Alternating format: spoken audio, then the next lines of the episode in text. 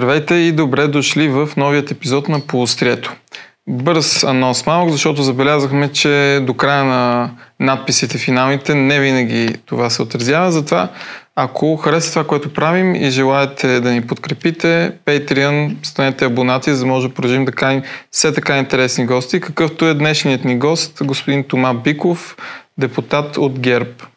Благодаря ви, че сте тук. Здравейте. Кажете ни какво се случва в момента в партията? Доста страсти, протести, нови конституции, неща. Какво е вътрешното настроение? И, според мен партията е мобилизирана. И то не е от е, някаква кампанийна гледна точка, по-скоро следствие на тази така, ситуация, в която сме подложени на атака и, и съвсем а, нормалната и автентична реакция на а, членовете, пък и на симпатизантите, едно втвърдяване, казвам на жаргон. А, това се вижда и по социологическите изследвания, които излизат, че а, твърдото ядро на, на партията е мобилизирано на 100% и то в а, посока на някаква реакция срещу това, което се случва. И това прави нашата задача малко по-сложна, защото едновременно трябва да отговаряме на атаките и в същото време се опитваме все пак и да успокоим а, нашите привърженици, а, да все пак да останат в границите на нормалното и на, на реда, да не отговорят с, с това, с което биват атакувани. Споменахте социологически проучвания. Те наистина посочват, че има втвърдяване на електората на ГЕРБ, но и посочват сериозен спад на гласовете, които ГЕРБ би получила, ако изборите бяха не точно днес, но през изминалите седмици. Също така показват покачване на процентите на БСП, на Демократична България, не, на, на Слави не, не, доколкото виждам проучванията, по-скоро БСП също падат. И едно отчетливо вдигане на Трифонов. Според мен е и а, този така наречен ръст на Демократична България, по-скоро запълване на, на потенциала на тази формация. А иначе е нормално в а, такъв момент периферията и изобщо периферните електорати да се отдръпнат от, от политическия терен. То се вижда, затова и на БСП им спада електората. Просто това са хора, които са по-чувствителни, които в един момент започват да се да обмислят дали да не гласуват за някой друг. Но според мен това е моментна картина. Когато се влезе в изборна ситуация, вече тогава ще трябва да се правят а, реалните анализи. Тоест, вие очаквате а, процентите на ГЕРБ да се вдигнат до следващите избори? Ами, сега до, до следващите избори ще видим какво ще стане. Това, което виждам, а, за което може да говорим като за факт, защото тези поручвания бяха направени в пикова, пика на а, протеста, а, практически беше измерена, измерено дъното на ГЕРБ или а, твърдото ядро на ГЕРБ. Така че смятам, че от тук нататък, ако има някаква промяна в резултата, тя по-скоро ще бъде нагоре. Ако няма, трябва да се види на къде биха отишли а, тези хора, които са били периферия на ГЕРБ, дали биха гласували изобщо или биха отишли към друга формация. Според мен Слави Трифонов има най-голям потенциал да събира периферия, защото при него е обратното. Той практически няма твърдо ядро като нова формация а, и всъщност неговия електорат е изцяло периферен. А, което от една страна е добър потенциал в момента, от друга страна при едно евентуално влизане в парламента е абсолютно неясно какво би станало с, неговата, с него, неговия електорален корпус дали не би се разпаднал, защото периферния вод е много, винаги много динамичен и много лесно се мести от едно място на друго. А, ако съдим отново по резултатите от проучванията в един следващ парламент, към момента биха влезли, освен редовните партиите, които в момента са в Народното събрание. Също така биха влезли информация на господин Трифонов, евентуално госпожа Манолова и господин Цветанов, също така и Демократична България, която в момента извън парламента би влязла. От гледна точка на ГЕРБ с един бъдещ парламент, с кои партии бихте се коалирали? Разбира се, това е общо решение и на другите партии, но къде виждате допирни точки? А, сега, според мен, първо господин Цветанов няма никакъв шанс да влезе в парламента. Това се вижда много отчетливо в проучванията с 0, начало, което е 0,2-0,5%. По принцип не съм виждал случай, в който да такъв тип партия да надгради върху това и да стигне до 4. А, на ръба и според мен с по-големи шансове да влязат от госпожа Манолова са и Обединените патриоти. А, естествено всичко е с оговорките, че ние не знаем до изборите какви други сюжети ще има. Защото виждаме много динамична ситуация и международна, и коронавируса. Помним а, социологически поручвания от преди 6 месеца, които даваха рейтинг на Борисов от 70-80%, след 3 месеца му дават 30%, след още 4 а, няма как да знаем какво ще се случи, защото а, нещата са доста непредвидими. Виждаме и потенциал пак за обтягане на отношенията между Русия и Европейския съюз. Турция и Гърция, мигрантската вълна. Така че какъв ще бъде сюжета на зимата, съпътстван, разбира се, от неизбежна економическа криза и то доста тежка. Трудно може да направим такива прогнози. Сега за коалирането ние имаме решение от много време насам, че няма да участваме в коалиция с БСП и с ДПС. Това е а, нашето постоянно, а, така, константно а, решение от, още от първия мандат на ГЕРБ. А оттам нататък а, трябва да се види конфигурацията. Ние до момента винаги сме участвали в управлението от позицията на първа политическа сила и от тази позиция а, Борисов е съставил правителства с а, в които е участвал като министър-председател. Това е ясно носене на политическа отговорност. Според мен има потенциал обаче този път да бъде а, и виждам опити в тази посока, къде осъзнати, къде не осъзнати, с така нареченото програмно правителство, което ДПС анонсира в, в откриването на парламента. Те го анонсираха за този парламент, но това е стара тяхна идея. Те се осъществявали на два пъти до момента при правителството на Любен Беров и правителството на Пламен Орешарски. Това бяха тези две програмни правителства. И двете, сега дали са го имали за цел, но така се случи, заобиколиха първата политическа сила и не я допуснаха в управлението. В първия случай СДС, във втория случай ГЕРБ. Според мен има потенциал за подобно управление, в което да участват хора без дълга политическа биография или изобщо без политическа биография и което да се подкрепя от БСП, партията на Трифонов, Демократична България и по някакъв начин ДПС. А, значи виждате широка коалиция мен, срещу ГЕРБ.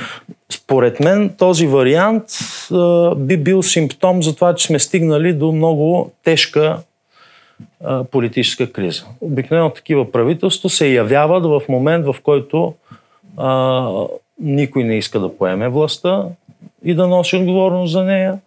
В а, тези моменти политическите субекти и политическите играчи искат да а, спечелят време. Тези правителства винаги биват наричани правителства на безвремието, още от времето на Беров. За тях никой не носи отговорност и просто те са един буфер, който да изчака момента, в който да се развържи политическия възел. И ако партиите печелят време по този начин, гражданите през това време губят пари. Това се случва. Аз се надявам да не го докараме до този вариант, въпреки че според мен потенциала да се случи подобен тип управление е много сериозен поради а, напълно прекръснатия политически диалог и ако има такава антигерб коалиция, нейната тя ще бъде много хетерогенна, много вътре ще участват много различни и идеологически, и културно и политически субекти, които се различават всякакъв начин. Никой от тях няма да може да излъчи лидера си за министър-председател и оттам по естествен път ще почне да се търси я някой професор, я някой а, човек, който да не е много в състояние да разбере къде го слагат и, и как ще свърши всичко това. А то ще свърши вероятно и с предсрочни избори. За мен а, първия, първата възможност за някакво наместване на плащите или, или за първи стъпки към а, разрешаване на, на политическата криза е, са президентските избори. Докато господин Радев е президент на България, за мен няма да има никакъв, никаква възможност да се стигне до някакъв политически диалог. Независимо от това дали ГЕРБ е в управлението или в опозиция. Но от президента зависи толкова малко реално. В такива ситуации зависи изключително много. А, президента като институция е замислен а, да бъде много важен и решаващ фактор в ситуации на политическа нестабилност. Тогава на него и Конституцията му увеличава рязко правомощите. В случаите с служебно назначаване на служебно правителство, той няма оперативни правомощия, но той има ролята да бъде медиатор между политическите сили в такива ситуации. Аз затова казвам, че, че докато Радев е президент, няма, това да, няма да може да се направи нито една крачка за излизане от сегашната ситуация, просто защото Радев е скъсал отношения с всички политически субекти, с изключение на БСП в сегашния парламент. От изказването на Кайра Дая се разбра, че дори ДПС сваля доверие от него, въпреки че ДПС го подкрепи в а, втория тур на президентските избори. А, това означава, че няма място, на което политическите сили и политическите опоненти а, да могат да седнат очи в очи. Така се случи 1997 година при една много по-тежка ситуация. Тогава имаше едновременно финансова криза, економическа криза, тежка социална криза, забавени реформи, политическа криза, конституционна криза, защото президента Желев беше отказал да връчи мандат на, за второ правителство на БСП. Всичко това нещо се реши в Консултативния съвет за национална сигурност към президента Петър Стоянов. И той успя, въпреки че беше излъчен от СДС, да събере на една маса основните политически сили и те да постигнат консенсус, който беше после в основата на влизането на България в НАТО и в Европейски съюз. В момента президентството не е това място. А, между другото, президента не е свиквал консултативен съвет за национална сигурност близо една година, ако не и повече. А това е абсурдно при положение, че ние минахме през изключително тежка здравна криза, която, ако това не е заплаха за национална сигурност, не знам кое е заплаха за националната сигурност, за да се свика този консултативен съвет, там да се вземат общи решения. Между другото, без участието на президента, парламента успя да постигне консенсус по този въпрос. А, а там беше задължително и президента да бъде медиатор. Но докато а, господин Радев е президент, аз не виждам как, а, как изобщо се случи някакъв политически диалог, на кое място. Това е една от причините да предлагаме и Велико народно събрание – защото Великото народно събрание а, по Конституция задължено да приеме промени в Конституцията или нова Конституция с две трети мнозинство. Това задължава политическите субекти вътре да търсят много повече точките на съгласие помежду си, отколкото различията си. И а, това е една възможност а, да замени или да замести президентската институция и политическите сили да започнат а, да търсят диалог помежду си в друг формат. Но към момент изглежда почти невъзможно а, да се събере 160 гласа в парламента, тъй като ДПС категорично заявих, че няма да подкрепят промени в новата конституция, както и БСП. А, и с това изглежда доста съмнително се получи неща. Даже Воля всъщност се появиха ни доста интересни а, така, към момента спекулациите, като те не са доказани, а, господин Марешки, след като беше казал, че няма да подкрепи Конституцията, промените, свикването на Велико народно събрание за нова Конституция, изведнъж промени мнението си, без да е чел проекта на ГЕРБ за нова Конституция. Той сам го призна. И на следващия ден получи 20 години концесия върху плаш. Не, не се решава толкова бързо тия неща. Сега господин Марешки е особен тип политик. Това е човек, който влезе в парламента като несистемен играч, не за пръв път в една или друга посока сменя мнението си. Аз а, а, не бих коментирал неговата политическа тактика и стратегия. В крайна сметка това е работа на избирателите да, да решат на кого да дадат доверие следващия парламент. А, дебата не е за а, членовете на новата конституция. Това, това Народно събрание няма нито да приема нова конституция, нито да пише така. Дебата е за това дали да има Велико Народно събрание. Ние сме длъжни да опитаме всичко, да предложим всички варианти за излизане от тази ситуация, в която се намираме. От там нататък. А защо всеки... не е оставка? А, защото това не решава по никакъв начин ситуацията. Аз не мисля, че дори редовните избори ще решат тази ситуация. Защото а, оставка защо не? А, оставка означава да хвърлим държавата в много на първо място и тежък економически хаос.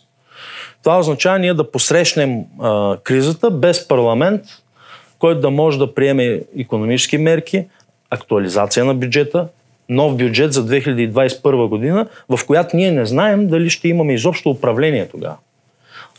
Аз не мога да разбера желанието на господин Радев да има служебно правителство. Може да му се сбъдне тази мечта след а, редовните парламентарни избори. А, много внимателно политическите лидери трябва да си пожелават някакви неща. По принцип, умните президенти правят всичко възможно, за да не назначават служебно правителство. Това не е някаква награда за президента. Това означава, че страната е стигнала до невъзможност да а, функционира а, парламента изобщо и, и изпълнителната власт. Тогава цялата власт се дава на президента за 3 месеца, разбира се. Но това може да продължи по-дълго. Да, но ако позволите да прекъсна, тъй като казах нещо много интересно, че ако има нови избори, дали, пред, дали предсрочни или редовни, това ще хвърли страната в тежка економическа ситуация, няма да има кой да гласува неща. Обаче, ако ние продължаваме към едни избори за Велико народно събрание, все пак това пак е провеждане нови избори. Това да, обема цялата разбира сила и целият интерес на ще има, партиите. Никой, никой не спори за това, че има избори. Сега, за мен големия спор дали изборите да бъдат ноември или да са март, не мисля, че решава по, по-тежкия проблем. По-тежкият проблем е дълбокото разделение не между политическите сили, а вече и в българското общество. Защото хората а, така, се включиха всички активно в политиката. Все повече хора започват всекидневно и непрестанно да се занимават с политика. Това говори за едно много голямо възпаление и разделение в обществото. Почва да се карат приятели за политика. Едните за ГЕРБ, другите против ГЕРБ. А, нещо по-дълбоко, което така или иначе съществува.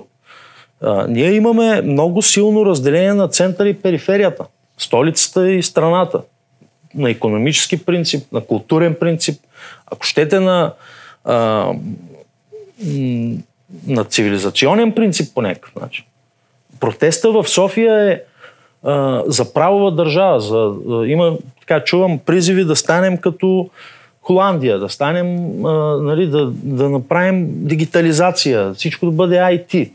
Само, че в а, страната, в по-малките общини, тези искания са абсолютно неразбираеми. Там исканията са съвсем други. Там исканията са да има път до, така, до, до, до големия град, например. Да има увеличаване на доходите с а, някакъв а, процент.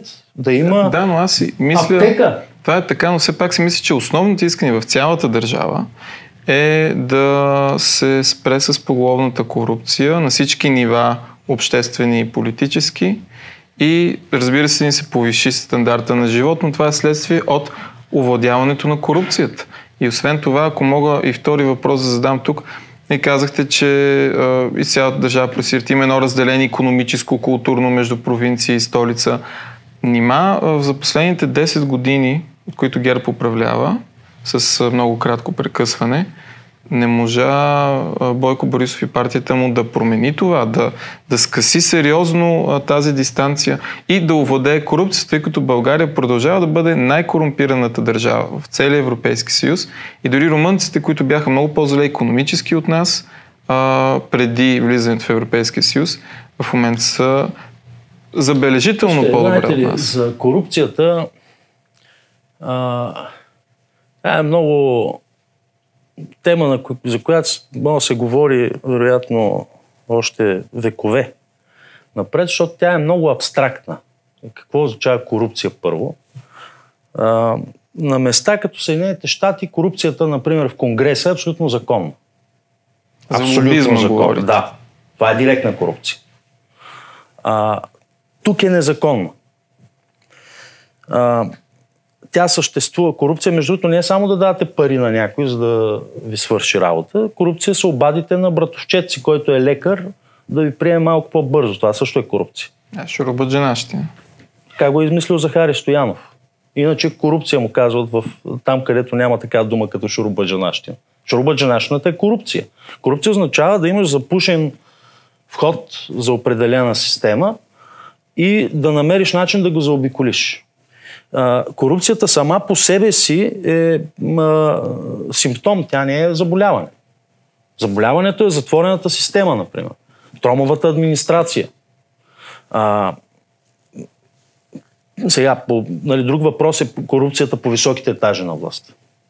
Нали, това е, да, да, нека да го отделим, ще говорим и за него. Разбира се, че съществува корупцията. Корупцията съществува навсякъде. ГЕРБ има ли корупция по високите етажи? Ами, а, лично аз нямам, значи, за да, за да кажа къде има корупция, трябва да имам някакви доказателства.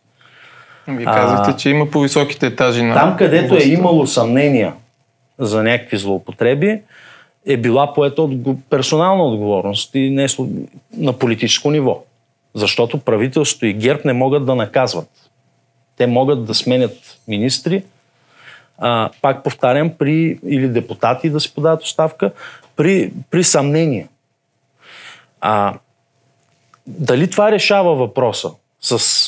Защото тук има две неща. Веднъж е има ли корупция и другия въпрос обаче е какво е усещането на хората, че има корупция.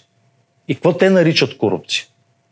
На корупцията се приписват всички а, проблеми на обществото. Те не винаги са породени от корупция. Аз да ви кажа честно, за мен една немалка част от проблемите на българската държава са следствия на некомпетентност, не на корупция. Много често се взимат лоши решения. Тук не говоря конкретно, за, нали, сега няма да ви изборям по какви проблеми, но аз го виждам от три години съм депутат. И то на административно ниво, не, даже, даже не толкова и на политическо, некомпетентността е голям, изключителен проблем. За мен много по-голям от корупцията. В а, хора, които а,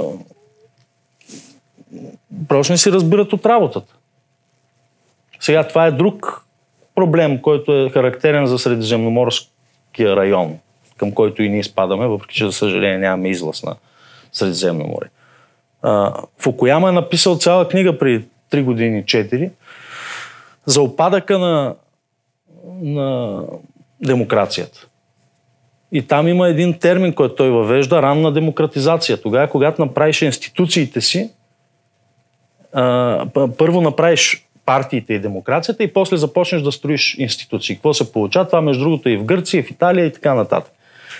Получава се това, че напълваш институциите с партийни кадри. Говоряки за тази корупция, малко да се върнем към, към България, не толкова към Гърция и другите страни.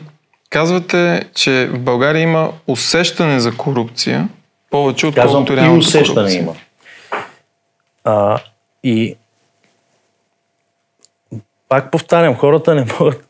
А, те, те, в България има едно отношение.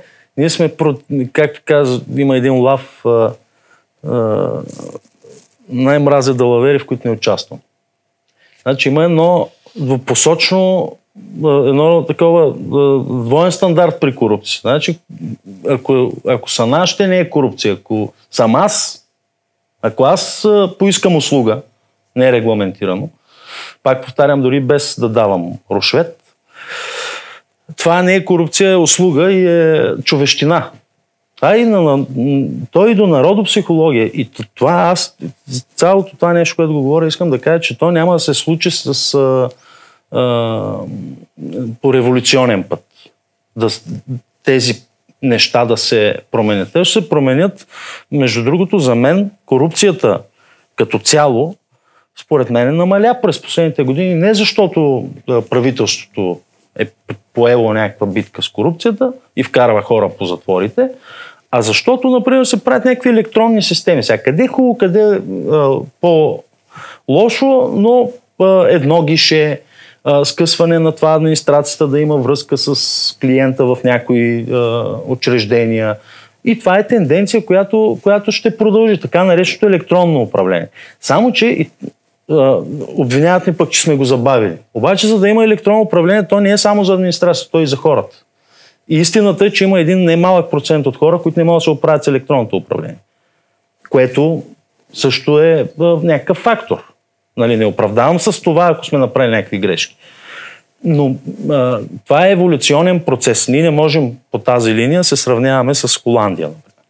Там е съвсем друга култура. Споменахте, че корупцията намалява в България не толкова заради действията на не, правителството, за да тъй като... Видите, че съм пристрастен, защото не, съм знам, пристрастен, нали, да не ви кажа сега правителството направи много неща. сякаш правителството не прави почти нищо и наистина, не, като казвате да кажа, затвори, а... можем ли да посочим за последните 10 години, даже и 15 години, а, виж даже политик, 30 години. даже 30 години, но нека си говорим сега, понеже последните 10, тъй като все пак ГЕРБ управлява все още и за последните 10 години, няма нито един вкаран в затвора политик, а, осъден за корупция, за рушвет или за безстопанственост, някаква сериозна.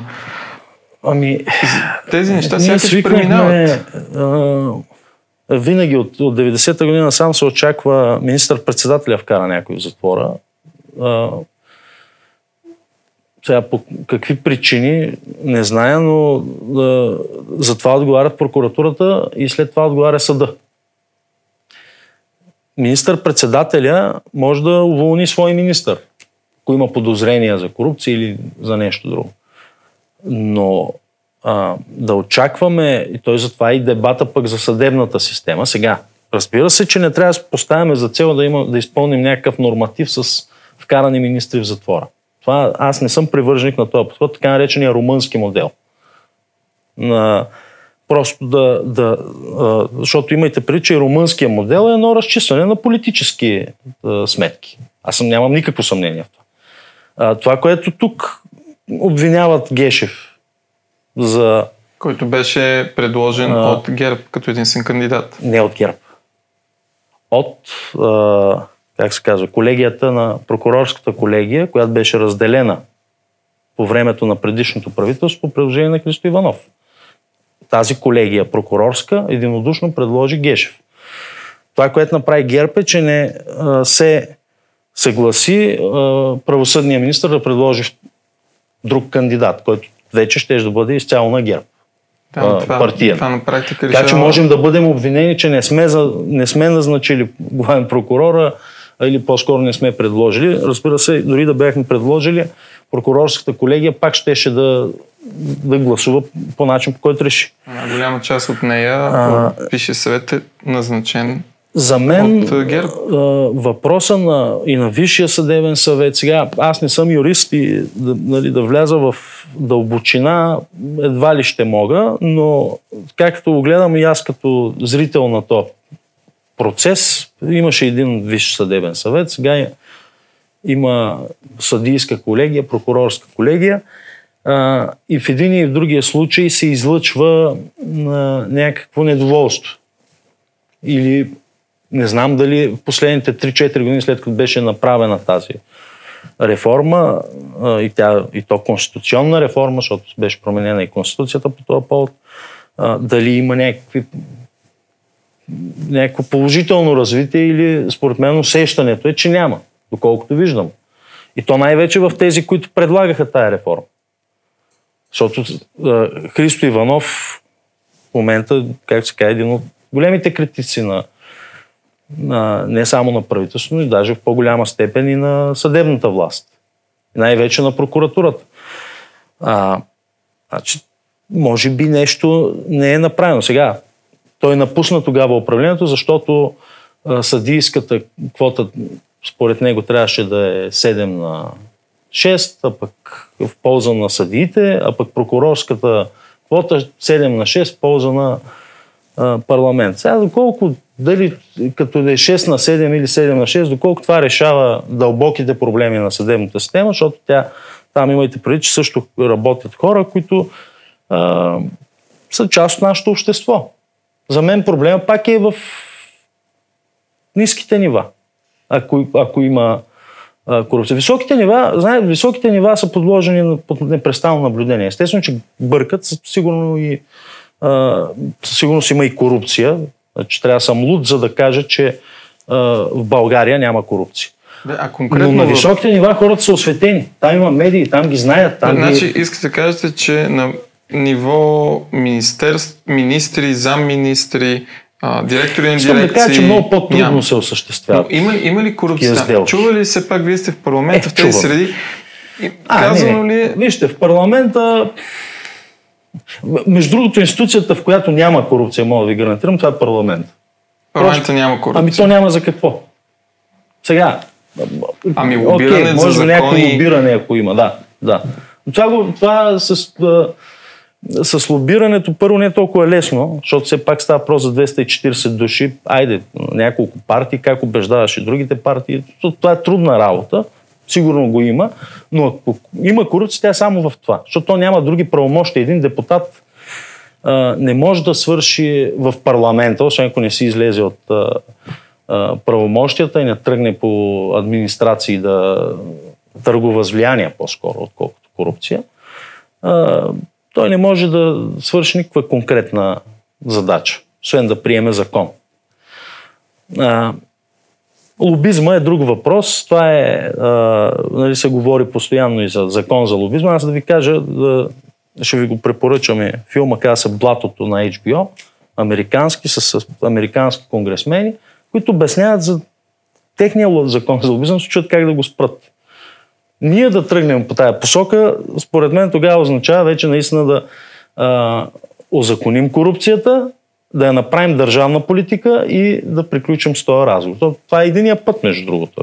Както искаме. Как си, като си говорим за как се работи в парламента и, и, и за ГЕРБ конкретно, нали, задавам ви въпрос за ГЕРБ, не е с друг, просто да ви питам БСП как работят, не върви.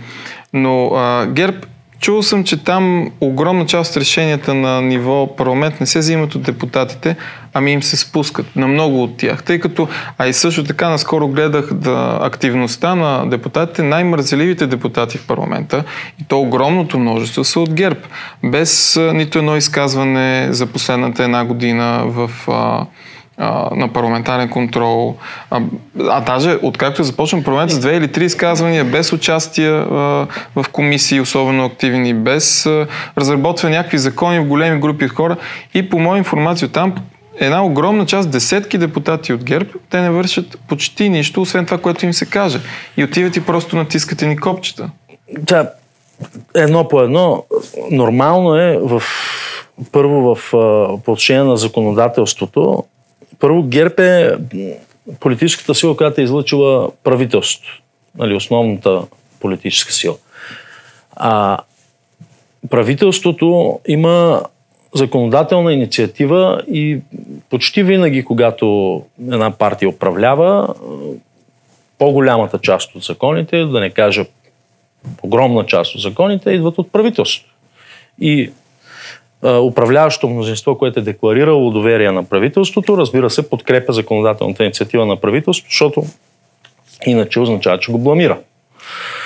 А, на, даже има обвинения от страна на БСП а, периодично, че внасяме прекалено много закони от името на народни представители. Те пък в това ни а, обвиняват в лобизъм, когато има от народни представители закони, казват, защо не го внася правителство, го внася народни представители. Нима те са разделени. Формално са, разбира се, но Кои? ми, Народното събрание и Не, не, аз казвам какво е обвинението, че както вие казвате, защо, защо а, управляващото мнозинство непрестанно подкрепя някакви закони, които се внасят от правителството, нали, това е отгоре надолу, защото все пак министър-председател е лидера на ГЕРБ, а, обяснявам защо ги подкрепяме. Пък БСП ни обвиняват защо не правителството, а Народното събрание, а народните представители в нас. Няма значение в това. А, сега, за работата на депутатите, а, разбира се, всеки си отговаря за себе си. ГЕРБ е най-голямата парламентарна група и като има най-много хора и много хора, между тях сигурно има и мързеливи. Нормално е едно 20-30 нали, души да не се свърши. Ако бяхме 15 работа. души парламентарна група, не, не казвам, че е нормално, казвам, че ако бяхме 15 души, най-вероятно всички ще да са активни. Просто защото, защото са малко хора. А, има такъв проблем и вероятно трябва да се а, вземат мерки и, да, да, и то не в рамките на този парламент, да се види крайна сметка в края на мандата, кой какво е правил. Разбира се, работа на депутата не е само да има законодателна инициатива. По отношение на парламентарния контрол, той е много повече инструмент на опозицията. А, ние, по-скоро, това е начин на опозицията да контролира нас. И а, нашите въпроси, виждам на колегите, аз, например, умишлено не съм задал нито един въпрос на министър, защото сега да ги питам защо сте толкова добри. Да, толкова добри. ами ние сме от управляващото мнозинство. Да, но това правителство няма как да отрече, че имаше много инструмент на опозицията, която да намери пробойни в правителството, да зададе въпрос на министра да го... Има колеги от БСП, които го правят добре. Това не е. Така е, но ако ми позволите само едно включване, казвате много добри, но това правителство, изключително много министри бяха сменени а, е. поради различни гафове, а, не казвам корупции, не гафове, така поради е. някакви причини. Изключително много министри, сега има много оставки да кажете, аз не ги питам, защото са много добри, а, изглежда малко странно. Не, не, не. А, шегувах се. Сега просто, когато един депутат от, не говоря и за себе си по принцип, за един депутат от управляващо мнозинство, когато задава въпрос на министър, който подкрепя, очевидно въпроса няма да постави министъра в, така, в ъгъла, както би го направила опозицията. Питвам се да обясня, че парламентарният контрол е преди всичко инструмент на опозиция. Той за това съществува. За да може опозицията да има един ден, в който да пита каквото си иска а, министрите. А, и в този смисъл управляващите а, депутатите от управляващото мнозинство много по-трудно могат да се възползват от този инструмент, отколкото опозицията. Просто защото подкрепят кабинет, той, ако щете, емоция е някаква. Сега, ти, щом си гласувал за този кабинет, значи го харесваш по някакъв начин. Нали? А, значи очакваш той да е добър. Това е твоето мнение, разбира се. Не казвам, че то е обективно. Напротив, субективно мнение на човек, който подкрепя нещо. А, иначе за честата смяна на министри, аз мисля, че това е а, една така, сериозна летва, която е сложена. Ще видите в следващи правителства, живот и здраве, в които и ГЕРБ, разбира се, не, не винаги е задължително да участва, ще дойде време и ние да сме в опозиция, а, ще, ще видите тогава дали, дали ще се подават така оставки. И да, но това може да значи, че сте добре си вършат работата, няма нужда да им се искат оставките да ги подават. Може и да Защото значи, че, че просто министър-председателя не мога да ги смени. И... Имаше и такива времена. Имаше и Аз си спомням такива министри, а... които не искаха да си подават оставките в началото. Господин Горанов, е, министър на вътрешните не, работи. Господин сега. Горанов каза, не мисля, че заслужавам оставка и трябва да ви кажа, че той беше, според мен, прав по някакъв начин да бъде разрешен. Това, неговата оставка се случи няколко дни след като България беше прията в еврозоната. В чакалнята на еврозоната.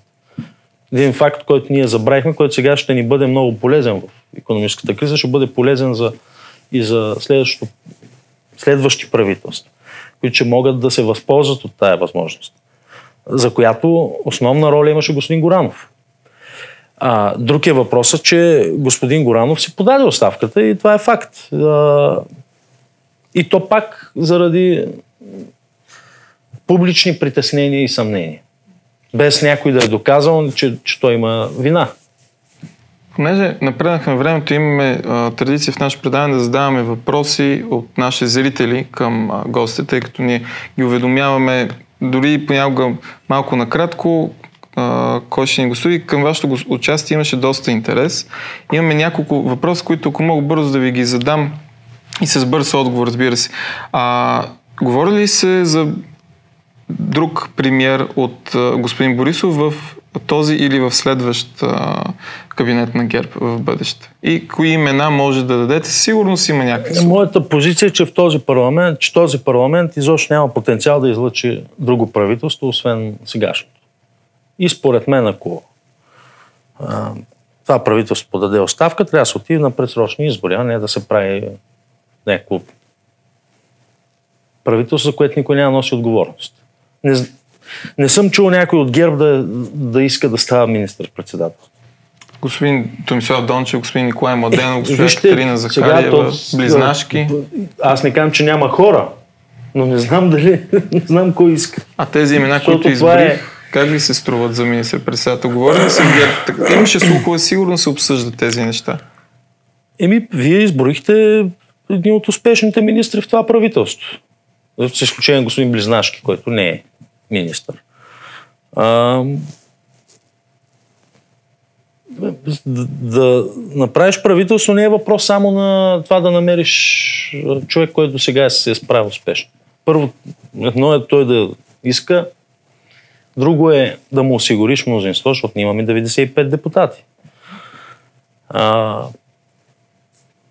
кой би искал за 3 месеца да стане министър-председател? Но за бъдеще. В зимата с економическата криза и без някакво сигурно множество за себе си, с невъзможност, ако щете, с риск да не му се приеме бюджет. За мен е изключителен риск и не знам, и, и, и няма смисъл. Но аз повтарям, че аз съм за това правителството да изкара мандата до край, не за друго, а за да може да подготви следващата година. За следващото правителство да има бюджет, да има а, някаква основа да се справяме с кризата. А какво е мнението ви за господин Борисов? Мнението ми за господин Борисов? Да, за премиера. Е, да, субективно. Ето, разбира се, аз не питам, го. не питам на... Е, гласувал съм за него като за министър-председател, значи му имам доверие. Имате му доверие. Смятате, че е добър а, лидер? Или не? Е, очевидно е добър лидер, след като е 10 години министър-председател. Едва ли човек без качества би печелил всички парламентарни избори, на които се яви, пък и, и другите. Аз тук предполагам, че вие се досещате, че може би ще ви върна към 2012 година. Аз съм година. бил негов критик. Не. Точно така, когато написахте... Не, не само през 2012 година. Точно когато го нарекохте, но 2012 излезе вашия материал, който вие го наричате карикатура на диктатор а, посочвате неговите връзки с СИК, неговото така Това, което сега тъмно минало. Отскоро пишат други медии. Да, но какво се промени в възгледите ви от карикатура на диктатор в един добър лидер? Тогава бях, аз, аз бях журналист преди да се занимавам с политика и то е такъв а, журналист, който по-млад, ако щете, човек, който си не само господин Борис, аз съм обиждал доста хора като журналист. Между другото съм спрял да го правя от години. И дори не отговаряме на хора, които мен обиждат. По някакъв начин. А, иначе по принцип за това човек да си промени мнението, аз запознах с господин Борис от 2013 година, лятото. А, тогава той беше в опозиция, а, пак имаше едни закани, че го вкарват в затвора и така нататък между другото по негова покана. И в тези моменти имаше, в ония момент той имаше много време, защото много малко хора ходиха при него, между другото. Нямаш, не е както тук като си министър-председател. И а, по някакъв начин, а, чисто човешки принцип, си станахме симпатични, или поне той на мен ми стана симпатичен. А, след, между другото, след тази среща, аз тогава, от, от тогава може да проверите в интернет, аз не съм обиждал хора. Поне с такива квалификации. Да, мога да не съм съгласен с някого. Мога да му кажа, че това, което прави, не е добре или или ако щете глупаво.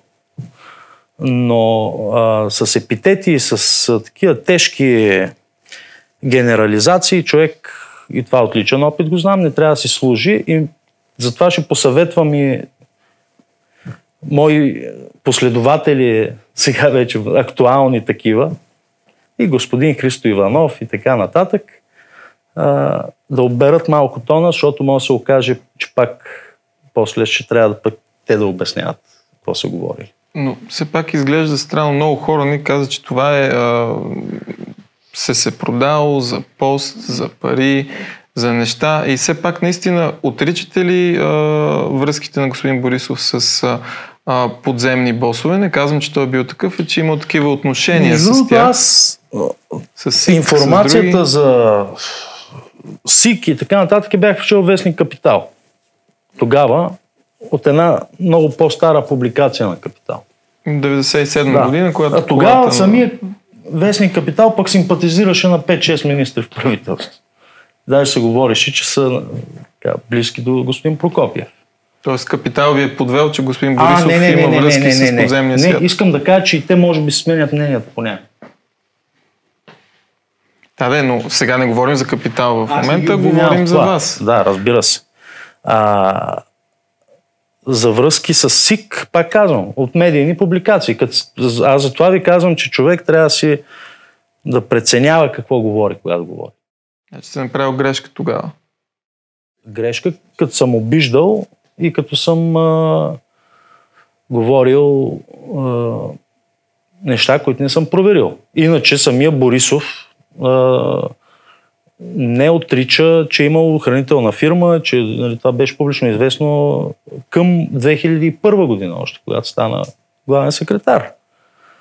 А, сега, доколко тази фирма е участвала в това, което правеше СИК, защото това беше, между другото, е, от сегашна гледна точка, казваме, фирма ИПОН по-скоро занимава с а, ВИП охрана.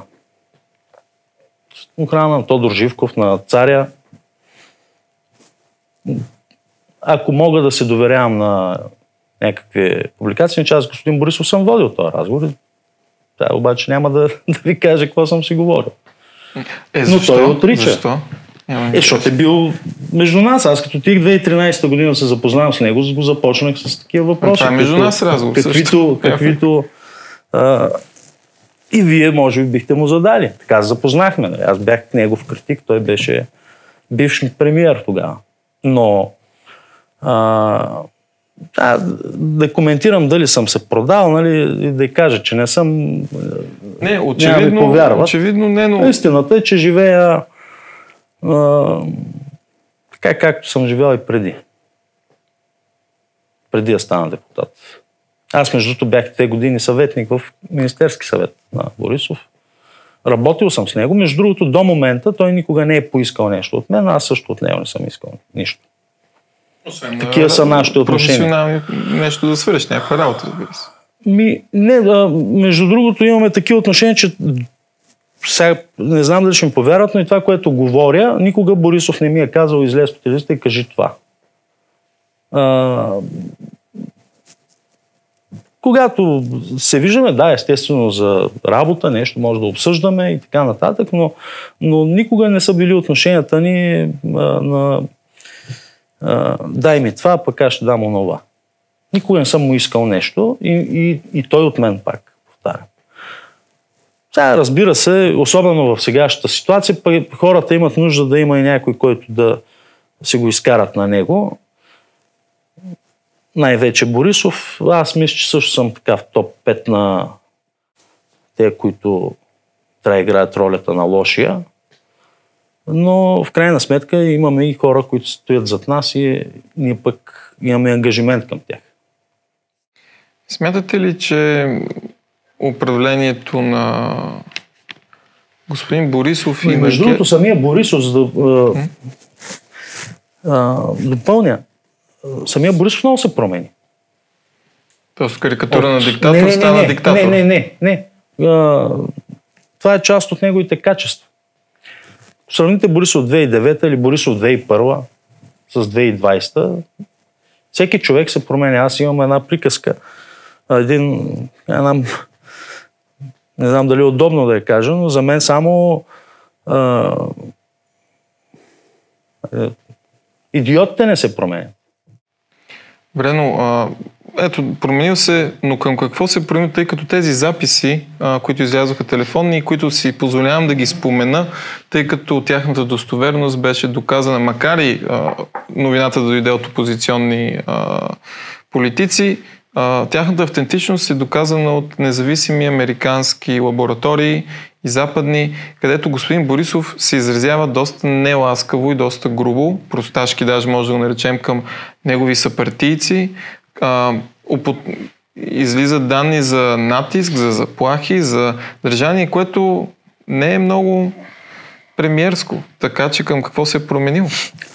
Ми, сега не знам дали има в България човек, който ако го запишеш без да знае, аз между тези записи, като ги слушах, си казах, и мен ако ме запишат, си говоря с приятели, не се знае каква е, в каква ситуация, в какъв контекст. Защото тия записи са по една минута. Нали? Да, но в какъв контекст човек би нарекал председател на парламент, който неговата партия тъпа кърджали иска ами, да не довършвам?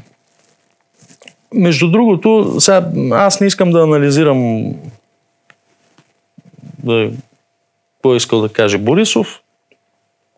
Там контекста, доколкото беше, беше по-скоро да кажеш сбърк, защото там имало някакво объркване, доколкото. Нали. Но ние тълкуваме какъв е, какво се е говорило преди тая част на записа, какво се е говорило след нея.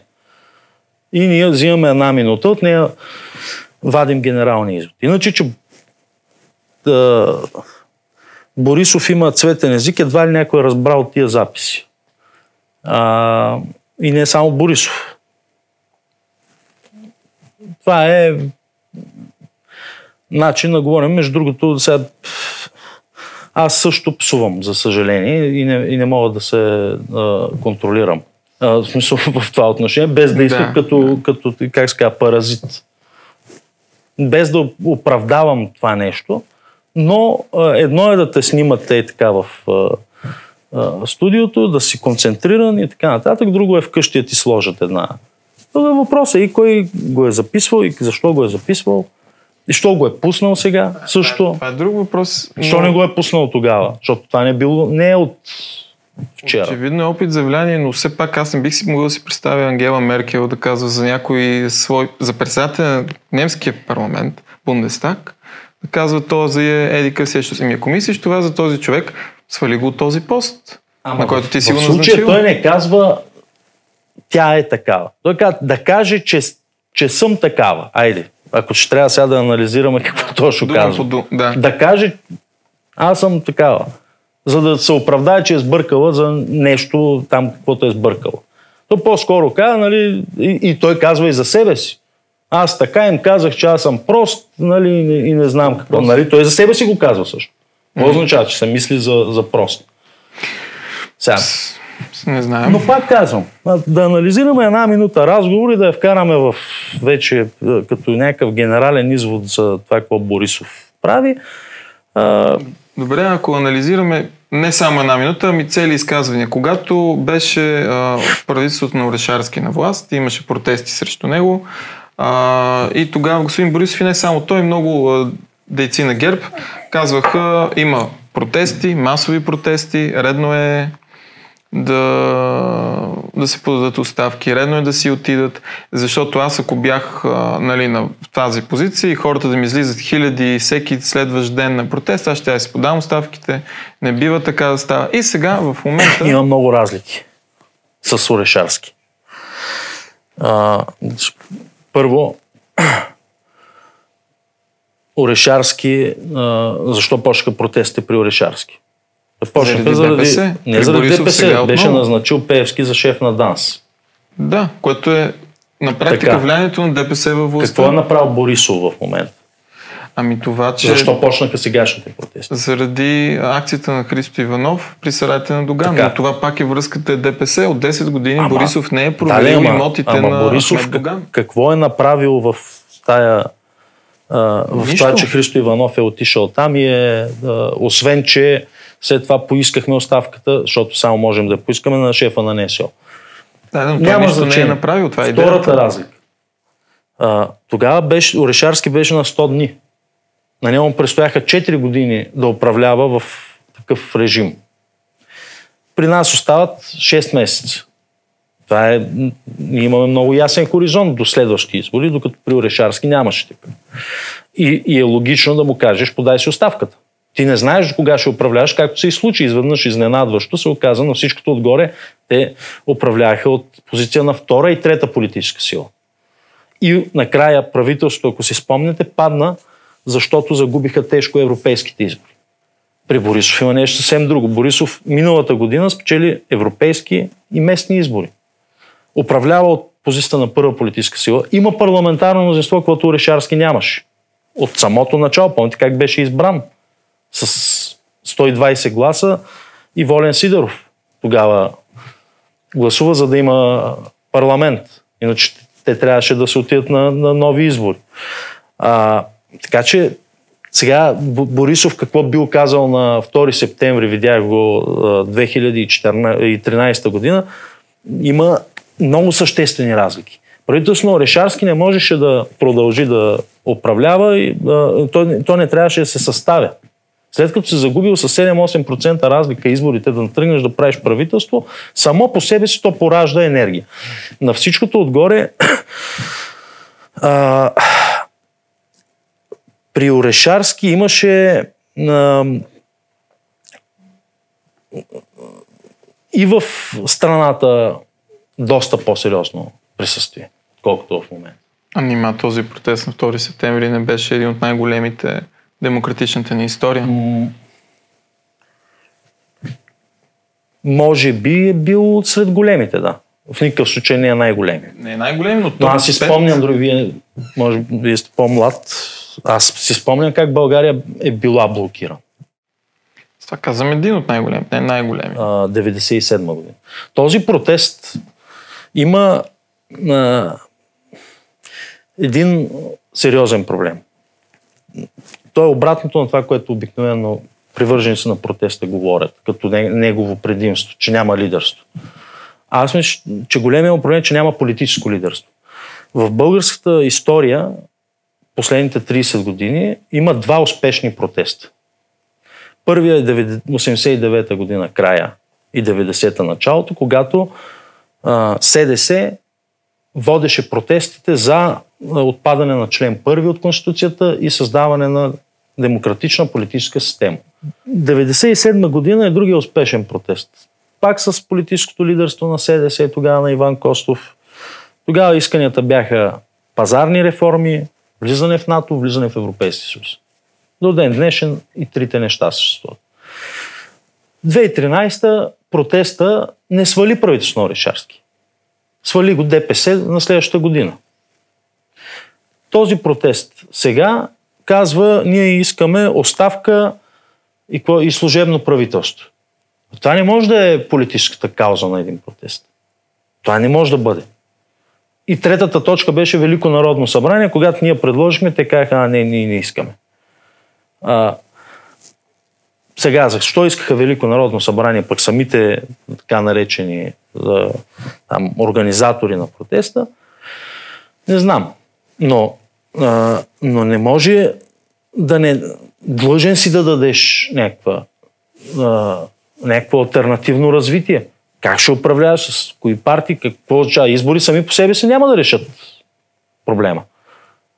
Сега Христо Иванов иска конституционни промени от, по отношение на съдебната система. Ме Великото народно събрание ще ти даде възможност и за изява точно на това. Добре, не искаш Велико народно събрание, ще дойдеш в следващото народно събрание. От кого ще поискаш подкрепа за това?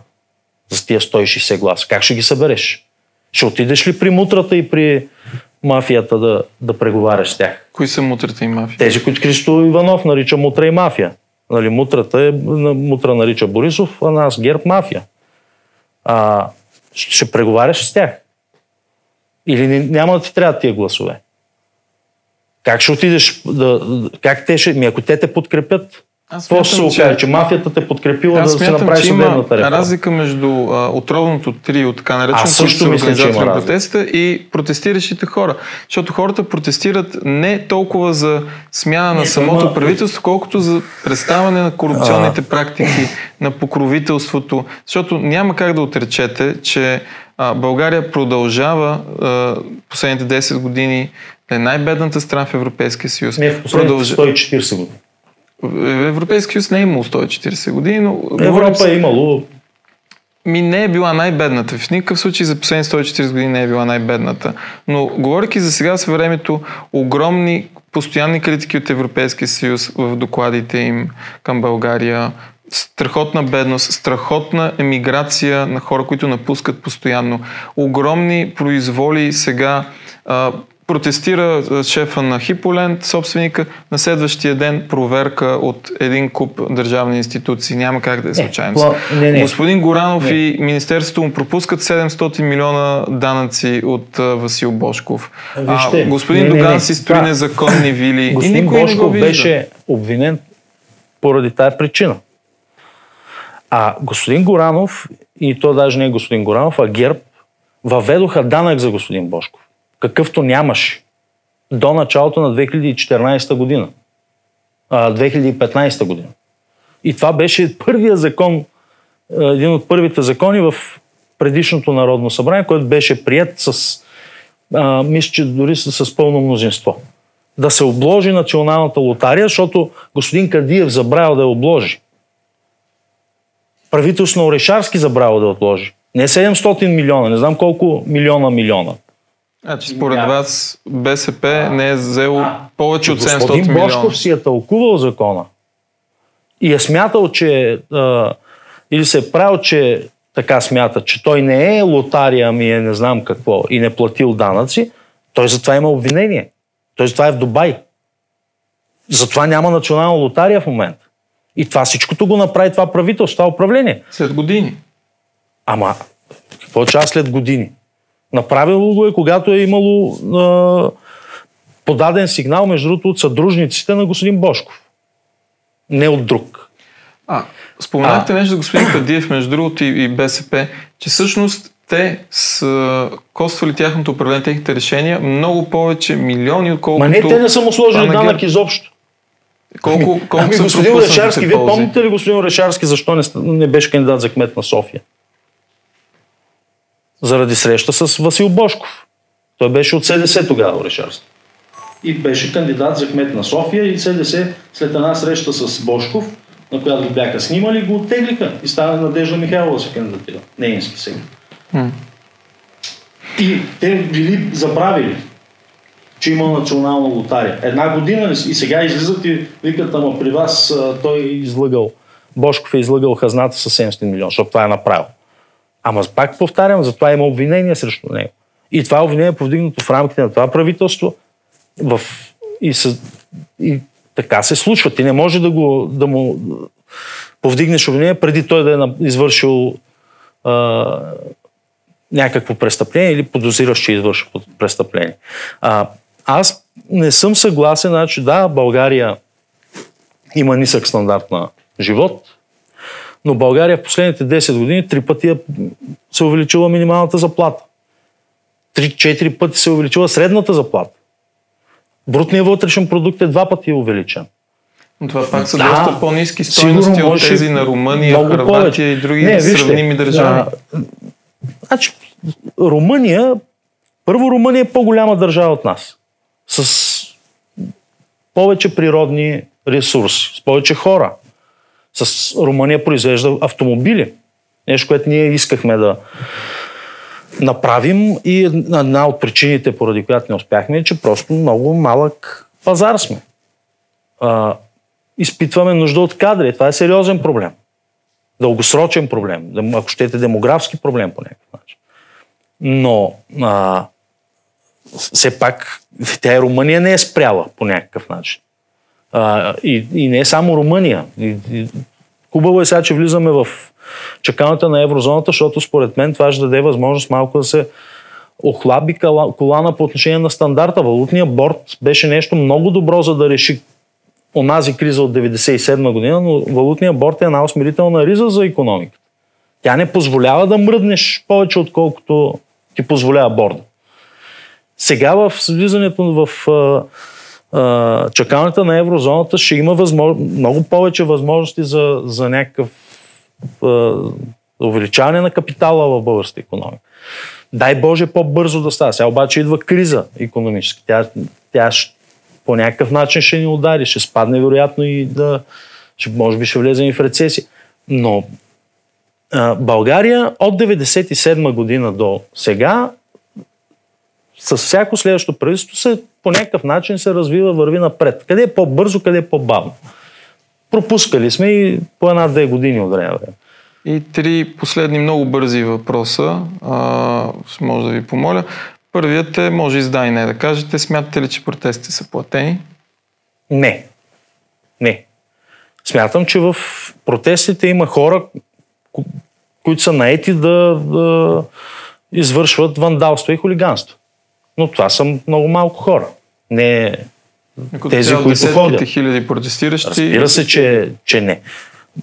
Но нямам никакво съмнение, че а, тия ултраси и, и хора, които хвърлят бомбички по полицаи, са там по съвсем други причини. Те не са там, за да се борят срещу корупцията и, и за демокрация. А, за съжаление, а, в определени моменти те успяват да, да изземат лидерството, което е лошо за, за протеста. И аз виждам, че самия протест има проблем с това. Той не е, не е с мен. Друг е въпросът, че и там тези, които държат микрофона. А те платени ли са? Тройното трио платено ли според вас? Е, аз не мога да, сега, да хвърля да, така, обвинения без да имам доказателства, но за мен има съмнително поведение. По една или друга причина. Аз гледах един клип, сниман между другото от Миролюба Бенато, а не от мен, в който един човек от протеста се моли на Арман Бавикян да призове да се спре хвърлянето на бомбички, да се а, прекрати това и той стои и гледа и не казва нищо. Защо не казва нищо? Защото нахъсваш цял ден преди това. И не беше само, че а, бомбичките дойдоха като завършик на, на един цял ден, в който имаше и преди това няколко дни призиви за кръв, за... Добре, какво ще стане, ако влязат в а, а, парламента? Полицаите ги пуснат. Какво ще направи? Какво ще се случи? Ще ни убият ли какво? За народен съд ли ще направим? Не виждам никакъв смисъл. Да, като се съберат много хора, разбира се, че това е вече нова ситуация. Имаме нова политическа ситуация. За мен протеста постигна. Може би всичко, което постигна, го постигна преди да, да се появят тези хора. Там а, с бомбичките и с това. Промениха дневния ред. Накараха всички партии да си променят по някакъв начин приоритетите. Сега дали за добро, дали за лошо, предстои да видим. Но това се случи и не се случи нито с бомбички, нито с а, а, бой на полицаи. Има ли, другия въпрос е, има ли зад колисна връзка между ДПС и ГЕРБ? Сътрудничене, покровителстване? ГЕРБ е а, айде не е единствената партия, но да кажем последните 10 години ГЕРБ умишлено и никога не е управлявал с ДПС. Такава възможност е имало. Поне в този парламент ДПС и патриотите имат ДПС с един депутат по-малко. Ние сме направили коалиция с патриотите. Ако сме искали да управляваме с ДПС, да го бяхме направили. Между другото, единственият конкурент на ДПС е в техните райони, там където са техните избиратели, където е тяхната сила, защото ДПС са силни, понеже имат избиратели. Не защото имат пари. Много хора имат пари в държавата. Нали, както си мисли, той е Пеевски много пари и затова е много силен. Не, ДПС са силни, защото имат избиратели. ГЕРБ е единствената партия, която играе на техния терен и успява да печели избиратели в техните райони и го прави с техни, не с техни хора, а с хора от uh, турци, мисиомани включително на техни бастиони като а, Дулово, вече трети мандат има кмет от ГЕРБ, който а, се ползва с доверието на хората. Така се бие ДПС. А не с а, а, конспирации, кой какво направи. Истината е, че в този парламент ДПС подкрепиха а, ГЕРБ в няколко много решителни момента. Единия беше а, F-16 самолетите. Имайте преди, че ако не бяха ДПС, тази сделка нямаше да бъде изключена. А не е ставало с договорки и покровителство? Не. Ми, И то спиране стана на съвсем проверки на публично. НАП, на бизнеса на Делян Певски, спиране на регионални, осигуряване на НСО охрана на господин Доган и господин Певски. Охраната на НСО е друг въпрос. А, това са влиятелни хора, особено господин Доган. Това, че не е депутат и не е а, официално някакъв, някаква политическа фигура, не го прави по-малка политическа фигура. Той е лидер на а, 350 хиляди души в България. А, ако има заплаха за неговата сигурност, аз не знам, аз не съм чел а, какви заплахи има, как, откъде идват и така нататък. Но ако има заплаха за неговата сигурност а, и му се махне охраната, аз не знам кой ще носи отговорност. Това би... А представете си, не дай си Боже, един атентат срещу господин Доган. Като онзи фалшивия с... А... Не като не фалшиви, чувал съм и за истински. Представете си какво би се, какво се случва с българската политика тогава. Какво, какво се случва? Не мисля, че ще стане по-лесно. И държавата не го е охранява. То затова има НСО. Друг е въпросът, че а, и НСО има редица проблеми. Очевидно. Защото се случват и доста глупости. Но така или иначе охраната беше махната. След По наше на истин, искане. Ма ние нямаме там. Значи НСО е, а, се предлага от а, президента и тя изобщо е в, неговата, в неговите правомощи. Значи президент е назначил охраната на господин Доган. Не. НСО е назначила охраната на господин Доган по предложение на началника на НСО. След данни на, на... И то не на сегашния, предишния, доколкото знам, има отдавна охрана на господин Доган. Когато е, вътрешния министър и шефа на ДАНС предоставят данни, че към някой, между другото не само Певски има охрана. В сегашния парламент не знам дали друг депутат има, а, но в предишни парламенти е имало депутати с охрана от НСО, когато има а, опасност за тяхната сигурност. И един последен въпрос, тъй като ни се направихме времето. Този въпрос може да звучи малко откъснат, но го задаваме на всички наши гости в студиото. Какъв е най-големият ви страх за бъдещето на света? На света. Да. Може и България да включи. Тук все пак сме част от света.